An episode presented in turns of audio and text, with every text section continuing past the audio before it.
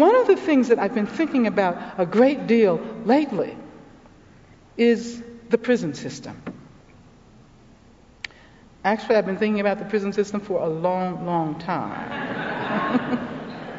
I ended up in jail because of the work that I was doing around uh, the prison system in California back in the late 60s uh, when we were very um, um, angry that such vast numbers of people, people like George Jackson, who uh, was a brilliant uh, thinker, um, strategist, uh, who at age 18 had been convicted of stealing or being involved with some guys who stole $70 from a gas station. At age 18, he was sentenced to from one year to life by the California Youth Authority, which meant that he could have gotten out after one year, uh, but at the same time, by the same token, he could have spent the rest of his life in prison. As it turns out, he did spend the rest of his relatively short life in prison. He was killed some um, 12 years after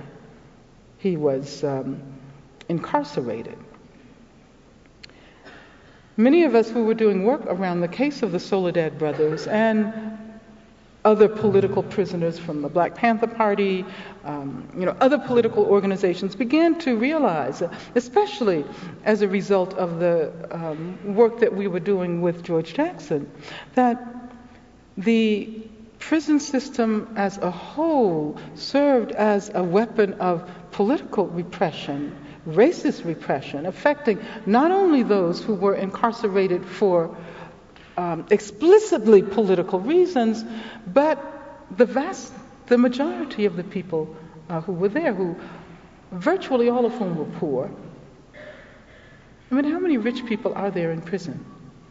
A few here and there.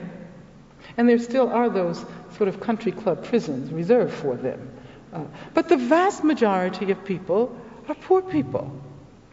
And a disproportionate number of those poor people were and continue to be people of color, people of African descent, Latinos, Native Americans.